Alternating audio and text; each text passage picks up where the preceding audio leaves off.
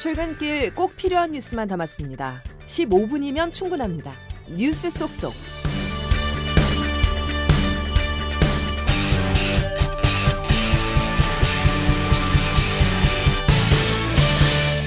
여러분 안녕하십니까? 9월 21일 목요일에 전해드리는 CBS 아침 뉴스 김은영입니다. 윤석열 대통령은 유엔 총회 기조연설에서 북한과 러시아의 군사 거래는 대한민국을 겨냥한 도발이라며 좌시하지 않을 것이라고 경고했습니다. 글로벌 격차 문제 완화를 위한 우리 정부의 기여 방안을 제시하고 부산 세계 박람회 유치 지지도 요청했습니다. 미국 뉴욕에서 박정환 기자가 보도합니다. 윤석열 대통령은 우리 시간으로 오늘 새벽 미국 뉴욕에서 열린 유엔 총회 기조 연설에서 북한과 러시아 간 군사 거래 문제를 직격했습니다. 러시아와 북한 군사 거래는 대한민국의 안보와 평화를 직접적으로 겨냥한 도발이 될 것입니다. 이를 좌시하지 않을 것입니다. 러시아를 겨냥해 비판의 목소리를 높이며 유엔 안전보장 이사의 개혁도 언급했습니다. 안보리 상임이사국이 안보리 결의를 정면으로 위반하는 정권으로부터 지원받는 현실은 자기 모순적입니다. 안보리의 개혁이 필요하다는 의견이 안보리 상임이사국인 러시아가 안보리 제재 대상인 북한과 군사 거래를 하는 것은 옳지 않다는 것을 국제 외교 무대에서 공개적으로 지적한 겁니다. 윤 대통령은 또 개발, 기후, 디지털 등 글로벌 격차 문제를 제기하고 공적 개발 원조 대폭 확대, 녹색 기후 기금 3억 달러 추가 공여, 무탄소 에너지 연합 결성 제안 등 대책을 제시했습니다. 아울러 국제사회 기여를 위해 2030 부산 세계 박람회를 유치하려 한다며 지지를 요청했습니다. 부산 엑스포는 세계 시민이 위기와 도전을 함께 극복하면서 자유를 확장해 나아가는 연대의 플랫폼을 제공할 것입니다. 뉴욕에서 CBS 뉴스 박정환입니다. 블라디미르 푸틴 러시아 대통령이 다음 달 중국을 방문해 시진핑 중국 국가주석과 회담합니다. 푸틴 대통령은 현지 시간 20일 상트페테르부르크에서 왕이 중국 공산당 중앙정치국 위원 겸 외교부 장과 만나 시 주석의 10월 중국 방문 요청을 기꺼이 수락한다고 말했습니다. 중국과 러시아의 정상회담은 지난 3월 시진핑 주석의 러시아 국빈 방문 이후 약 7개월 만입니다. 미국 연방준비제도가 지난 6월에 이어 올 들어 두 번째 금리 동결 카드를 꺼냈습니다. 다만 인플레이션이 확실시 확실히 안정될 때까지 통화 긴축을 유지할 것이라고 밝혀 연말 추가 금리 인상 가능성을 시사했습니다. 워싱턴에서 최철 특파원의 보도입니다.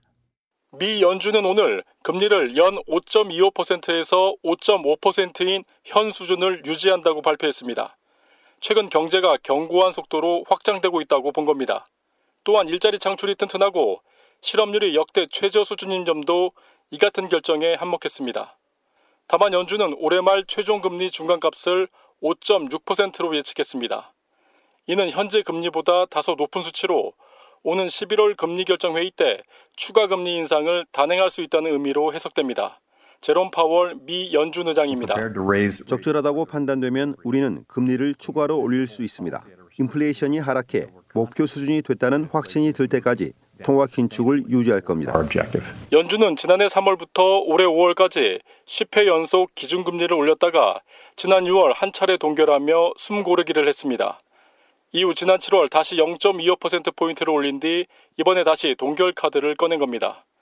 이로써 미 기준금리는 22년 만에 최고치를 그대로 유지하게 됐고 한미 간 금리 격차도 2%포인트로 변동이 없습니다. 워싱턴에서 CBS 뉴스 최철입니다. 저에 대한 정치 수사에 대해서 불체포 권리를 포기하겠습니다. 회기 중에 영장 청구에서 불열과 갈등을 노리는 꼼수 포기하고 당당하게 비회기 때 청구하십시오. 국회의원 이재명 체포 동의안이 제출되었습니다. 부결하는 것이 적절하다. 그러나 이것을 당론으로 하지는 않고 국민들 앞에서 한 약속을 이렇게 헌신짝처럼 버리는 모습은 더 이상 정치인으로서 자격이 없다고 할 것입니다. 더불어민주당 이재명 대표가 자신의 체포동의안 표결을 앞두고 사실상 부결을 호소했습니다. 이 대표는 검찰이 수사가 아닌 정치를 하고 있다고 주장했지만 지난 6월에 했던 불체포 특권 포기 약속을 뒤집은 것이라는 비판도 제기됩니다. 박성환 기자입니다. 민주당 이재명 대표는 단식 21일째인 어제 자신의 SNS에 글을 올려 명백히 불법 부당한 이번 체포 동의안 가결은 정치 검찰의 공작 수사에 날개를 달아줄 것이라고 말했습니다. 자신의 체포 동의안 국회 표결을 하루 앞두고 사실상 부결을 호소한 겁니다. 이 대표는 국회 회기에 구속영장을 청구해 표결을 강요하는 건 검찰이 정치를 하고 있는 것이라며 가결하면 당 분열, 부결하면 방탄이라는 프레임에 빠뜨리겠다는 꼼수라고 비난했습니다. 그러나 이 대표의 부결 요청은 6월 교섭단체 대표 연설에서 한 불체포 특권 포기 약속과 배치된다는 비판도 적지 않습니다.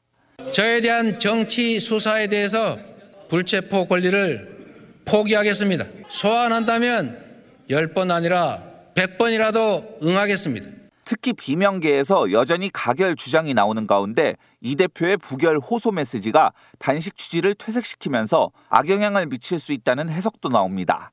CBS 뉴스 박성환입니다. 이재명 대표에 대한 체포동의안은 오늘 표결에 붙여집니다. 이 표결을 앞두고 정치권에서 전운이 고조되고 있습니다. 보도에 백담 기자입니다. 표결이 다가올수록 당내에선 부결 목소리가 힘을 얻는 분위기입니다. 당 지도부도 부당한 검찰의 영장 청구를 연일 비판하고 나섰습니다. 국회 회기를 기다려서 노골적으로 검찰이 정치 행위를 감행했습니다. 이 정권은 참으로 넘어선을 안 될 선을 한참 넘었습니다. 다만 민주당 내에서 28표만 이탈해도 체포안이 가결될 수 있어 당은 긴장을 늦추지 못하는 모양새입니다. 이런 가운데 당은 어제 의원총회를 열고 이 대표의 체포동의안 부결이 적절하다는 최고위원회의 결론이 있었다고 밝혔습니다. 이어 의원들 30여 명이 자유 발언에 나서 3시간 가까이 경론을 벌였지만 결론을 내진 못했습니다. 당은 오늘 표결 직전 다시 의총을 열고 막판 논의를 이어갈 계획입니다. CBS 뉴스 백담입니다. 국회는 오늘 본회의에서 더불어민주당 이재명 대표 체포동의안 표결에 앞서 한덕수 국무총리 해임 건의안을 먼저 표결에 붙입니다. 한 총리 해임 건의안은 민주당이 이태원 참사와 잼버리 파행 논란, 일본 후쿠시마 원전 오염수 문제 등에 책임을 물어야 한다며 지난 18일 국회에 제출했습니다. 한 총리 해임 건의안은 재적 의원 과반이 찬성하면 가결되는데 과반 의석을 가진 민주당이 당론으로 결정한 사안이라 가결 가능성이 큽니다. 법안 처리를 놓고도 야당과 정부 여당 간 갈등이 예상됩니다. 민주당이 오늘 국회에서 노란봉투법 통과를 예고하자 대통령실은 거부권을 행사하겠다는 방침입니다. 박희영 기자가 보도합니다. 일명 노란봉투법으로 불리는 노조법 2, 3조 개정안은 파업한 노동자에 대한 사측의 과도한 손해배상을 제한하고 하도급에 대한 원청 책임을 강화하는 내용입니다. 국제노동기구 아예로가 지난 30여 년 동안 한국 정부에 권고해온 사항이기도 합니다. 앞서 우리나라는 2년 전 아예로 핵심 협약을 비준하면서 결사의 자유를 보장하는 협약대로 법제도를 개선하겠다고 약속했습니다. 두 달 뒤부터 아예로 감독기구가 한국 정부의 협약 이행 여부를 심의할 예정입니다. 그런데 만약 윤석열 대통령이 노란봉투법에 거부권을 행사하면 자칫 아예로 협약을 비준만 한 채 실제로는 이행하지 않겠다는 뜻으로 해석될 수 있다는 지적이 나옵니다. 민주노총 류미경 국제국장입니다. 거부권을 행사한다는 것은 협약을 이제 비준하면서 국내법을 협약에 맞게 맞춰 나가겠다라는 약속을 이제 깡그리 무시하겠다라는 네. 표현이라고 받아들여질 것으로 예상됩니다. 협약 비준 당시에도 유럽연합 EU는 한국의 핵심 협약 비준 노력이 부족해 FTA 규정을 어겼다며 공식 분쟁 절차를 밟기도 했습니다. 대통령의 섣부른 거부권 행사가 국제사회에서의 국격은 물론 무역 통상 입지에도 악영향을 미칠까 우려됩니다. CBS 뉴스 박형입니다. 고용노동부가 산재 사망 사고로 무리를 일으킨 대형 건설사 소속 사업장을 안전점검 우수 사례로 무더기 시상에 비난을 사고 있습니다. 이희진 기자가 보도합니다. 노동부가 최근 건설 현장 작업 전 안전 점검 회의 우수 활동 영상 공모전을 벌였습니다. 9곳의 사업장이 선정돼 대상인 노동부 장관상 등을 받았습니다. 그런데 이 가운데 절반을 넘는 5곳이 지난해 1월 중대재해처벌법 시행 이후 한명 이상 사망 사고를 낸 대형 건설사 소속이었습니다. 대상 사업장이 속한 삼성물산을 비롯해 롯데건설과 CJ 대한통운, 대우건설과 SK 에코플랜트입니다. 특히 롯데건설과 대우건설은 각각 5명과 4명이 숨져 8명이 목숨을 잃은 DLENC 못지않게 악명이 높은 건설사입니다. 노동부는 수상 영상들을 중소규모 건설 현장에서 중대 재해를 감축하는 데 적극 활용한다는 계획입니다. 산재 사망 사고로 사회적 지탄을 받는 대형 건설사 소속 사업장 영상이 중소규모 건설 현장에 버젓이 우수 사례로 소개되는 황당한 상황이 벌어질 판입니다. 한국노총 이지연 대변인 입니다. 전형적인 후한모치의 이 그런 사례인 것 같고 정부도 도대체 생각이란 게 있는 건지 노동부는 최소한 일정 기간 내 사망 사고가 발생한 건설사 소속 사업장은 응모를 제한해야 했고 해당 건설사 소속 사업장은 자중해야 마땅했다는 지적입니다. CBS 뉴스 이희진입니다. 내년 국가연구개발 예산, 이른바 R&D 예산이 6월 말 이후 갑작스럽게 재편성되는 과정에서 국가과학기술자문회의 심의가 제대로 이루어지지 않은 것으로 파악됐습니다. R&D 예산이 대폭 삭감돼 과학계 반발이 커지는 가운데 부실 심의가 이루어진 것이어서 논란이 예상됩니다. 홍영선 기자의 단독 보도입니다. 국가 R&D 예산은 과학기술기본법에 따라 몇 개월 동안 대통령 직속기관인 국가과학기술자문회의 심의를 거쳐 편성됩니다. 이 심의를 위해선 자문회의 산하에 있는 전문위원회 소속 전문위원들이 분야별 R&D 사업을 사전 검토하고 자문합니다. 실제로 각 전문위 위원들은 올해 1월부터 6월까지 R&D 예산 투자 방향과 기준을 검토하고 사업 설명회와 중간 보고 등에 참석해 심의를 해왔습니다. 그러나 6월 말 대통령이 R&D 예산을 전면 재조정하라는 지시 이후 R&D 예산안이 재편성되는 과정에서 전문위 회의는 단 한 번도 이뤄지지 않았습니다. 8월 18일 하루 만에 전문위원장 간담회와 민간위원 사전 간담회만 열렸을 뿐입니다.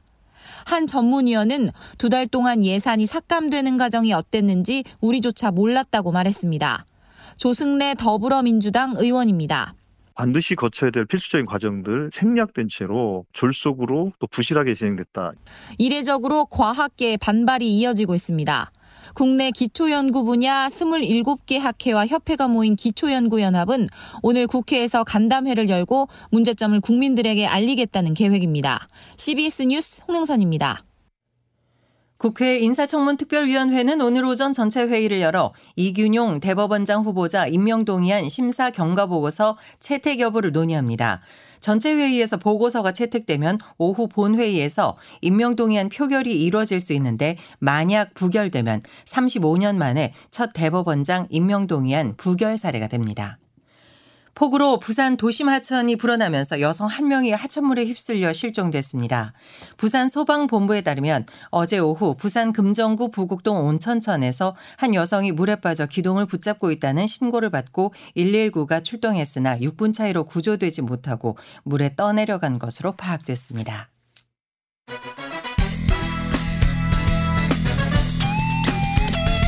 핵심만 담다. Save your time. 이어서 날씨를 이수경 리포터가 전해드립니다. 네, 저기압의 영향으로 현재까지 충청과 경상권, 강원 동해안에는 80에서 150mm 안팎의 집중호우가 내렸습니다.